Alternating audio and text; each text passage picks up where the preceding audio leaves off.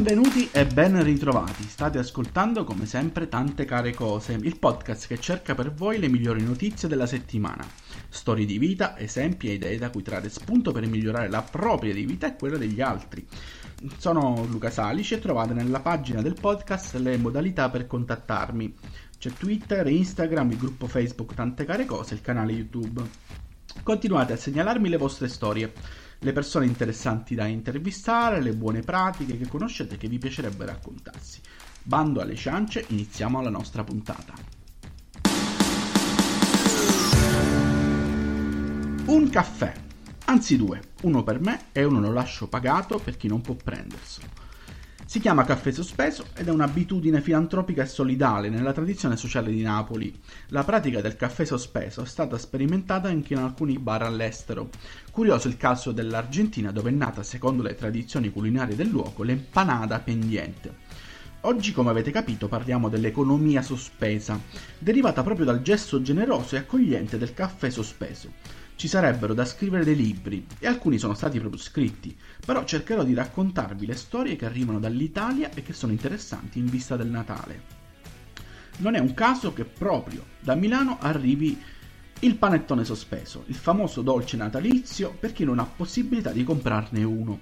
Dal 7 al 22 dicembre in nove pasticcerie di Milano è possibile fare un regalo pieno di gusto a chi ne ha più bisogno. I panettoni sospesi verranno consegnati a casa di Annacci, la casa dell'accoglienza del comune di Milano. Trovate tutte le informazioni e le pasticcerie aderenti su panettonesospeso.org, ma l'invito è anche quello, se non siete a Milano, di provare a replicare questa iniziativa, che alla fine è una cosa possibile anche da fare nostra, nelle nostre città. A Napoli c'è il progetto Giocattolo Sospeso, già giunto alla quarta edizione.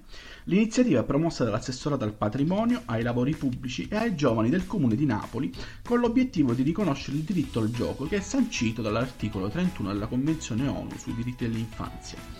Sono stati raccolti in questi anni oltre 2000 giochi sospesi che sono stati consegnati direttamente alle famiglie meno facoltose, mh, mm, sia nel periodo natalizio o distribuiti nel mese di gennaio da associazioni di volontariato che da anni lavorano con i bambini su tutto il territorio, dal quartiere di Secondigliano a quello di Barra, dal quartiere della Sanità a quello di Pianura. Trovate in rete, cercando giocattolo sospeso, i negozianti aderenti. E poi c'è il pane che è il simbolo di cibo per antonomasia. E ci sono Gino e Lisa, che sono due panettieri di Ercolano, che ripongono in una cesta fuori dal loro negozio tutti i prodotti invenduti del giorno, in modo che coloro che non hanno denaro e a volte neanche per, per mangiare possano prendere un pezzo di pane. Chiunque voglia può aiutarli concretamente, basta una donazione piccolissima, un pezzo di pane sospeso. Acquistato ma non portato a casa.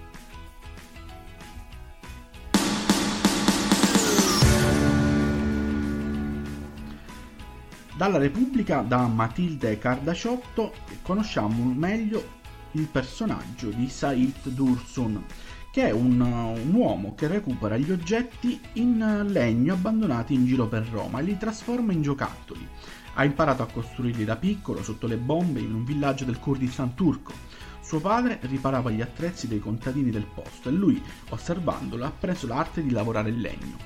Oggi Said è in Italia ha un permesso di soggiorno e lavora come interprete nei tribunali e per le commissioni territoriali per il riconoscimento del diritto all'asilo. Ma ascoltiamolo. Io vivevo nel uh, Kurdistan uh, turco, uh, esattamente vicino al monte Ararat, che ogni giorno volavano sulla nostra testa le bombe diciamo, dell'esercito turco non avendo i giocattoli eh, mi ha permesso di, eh, di, di cercare insomma di costruire eh, da me ma non solo per me costruivo per tutti i bambini eh, del, del mio villaggio Alcuni amici miei mi hanno visto fare i giocattoli per i miei eh, propri figli. Fino ad ora io ho utilizzato il legno del riciclo. Eh, se trovo eh, dei pezzi, insomma, delle tavole, mobili vecchi buttati, eh, raccolgo dai cassonetti, li porto qui nel mio laboratorio e li trasformo in eh, giocattoli. Attraverso eh, passaparola cerco di farmi conoscere. Penso penso a un domani eh, molto grande, anche uno spazio che magari mi può permettere eh, di trasmettere alle nuove generazioni di poter eh, costruire i giocattoli eh, da sé. Allora potete andare a trovarlo nella sua bottega a Roma, nel villaggio globale, che è uno spazio autogestito nel rione Testaccio. Secondo me troverete, troverete belliss- tante bellissime idee per i più piccoli. Lui lavora su prototipi ancora e non ha inaugurato ufficialmente la sua bottega, però insomma andate a conoscerlo. Lui è Fabio Guglielminotti, soprannominato Wolf negli ambienti sportivi ha fatto della bicicletta il simbolo del suo progetto combattere la sclerosi cicloviaggiando. Ha 42 anni ed è un passato pugilistico di Thai box di tutto rispetto. Ho letto la sua storia da um, La Stampa e la giornalista Alma Brunetto. Racconta insomma l'esordio della sclerosi multipla diagnosticata tre anni dopo il 2008 grazie a una risonanza che evidenziava lesione al midollo. Ha aperto un blog in cui voleva non solo raccontare la sua patologia, eh, ma fare qualcosa di, utili, di utile e ehm, non subirla passivamente. E quindi stato, ha creato un diario di bordo in cui raccontava i suoi viaggi in bicicletta. Infatti il titolo 160cm.it del blog riporta esattamente l'altezza di chi sta in bici. Insomma, questo blog si è trasformato ehm, ed è diventato anche un punto di riferimento per incentivare i ragionamenti su come combattere la malattia.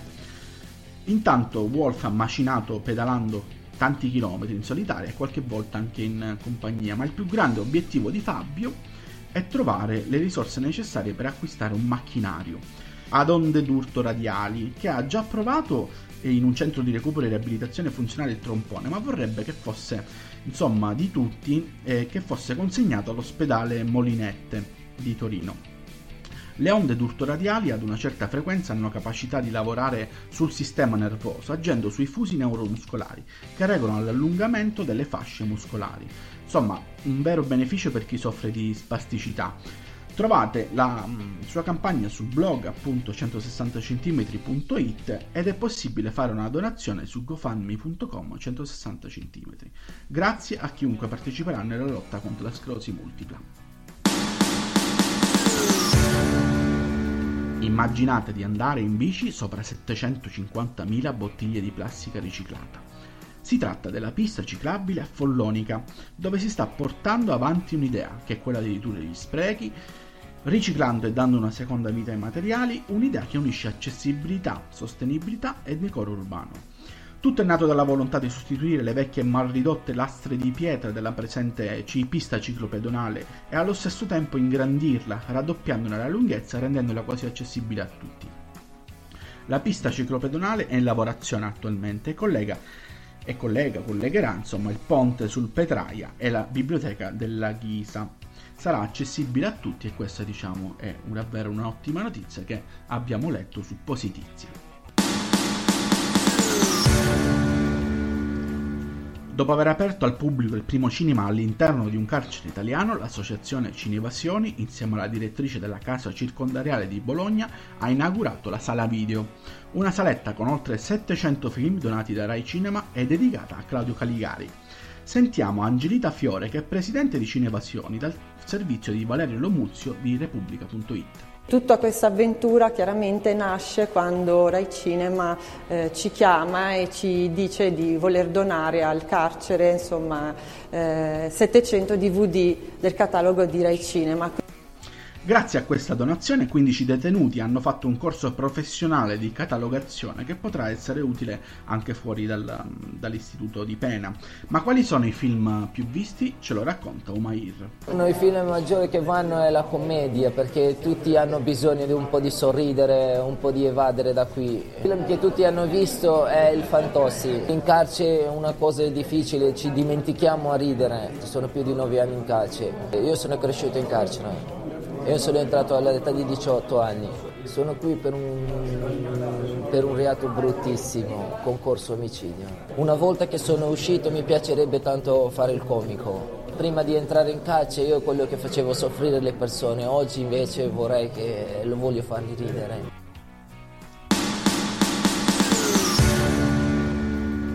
Il rispetto dell'ambiente e lo zero rifiuti sono ormai temi più sentiti in tutto il mondo e anche in, in, Italia. Per questa ragione, tra le tante iniziative che stanno nascendo, troviamo tantissime stoviglioteche, ovvero kit di piatti e posate e bicchieri disponibili in affitto, un modo semplice e pratico per evitare di comprare confezioni di stoviglie di plastica usa e getta ad ogni festa di compleanno. Sentiamo Giorgia Lanigra, che è intervistata da Simona Berterame di Fanpage, che insieme ad altre amiche ha ideato la stoviglioteca romana.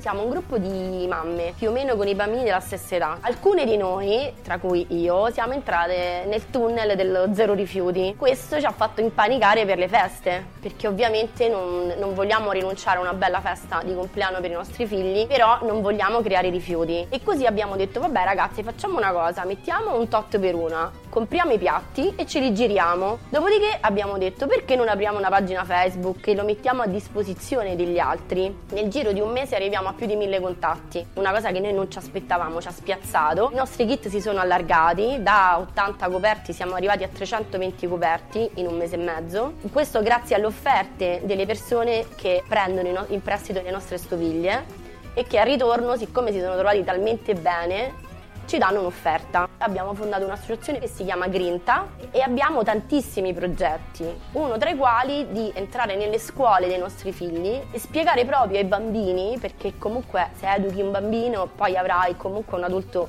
educato, a non creare rifiuti. Basta mandare una mail o un messaggio su Facebook alla stoviglioteca e una volta comunicato il numero di stoviglie e il giorno ci si può mettere d'accordo sul ritiro. Il servizio è totalmente gratuito, si chiede una cauzione di 20 euro che viene poi restituita alla riconsegna se il kit è completo e integro, ma è possibile fare, come avete ascoltato, un'offerta libera per permettere a queste sette mamme di aumentare il loro kit di stoviglie. Girando per la rete ho scoperto un gruppo su Facebook che si chiama Piccole Stoviglioteche Crescono e trovato una mappa aggiornata delle stoviglioteche in Italia all'indirizzo famiglierifiutizero.blogspot.com.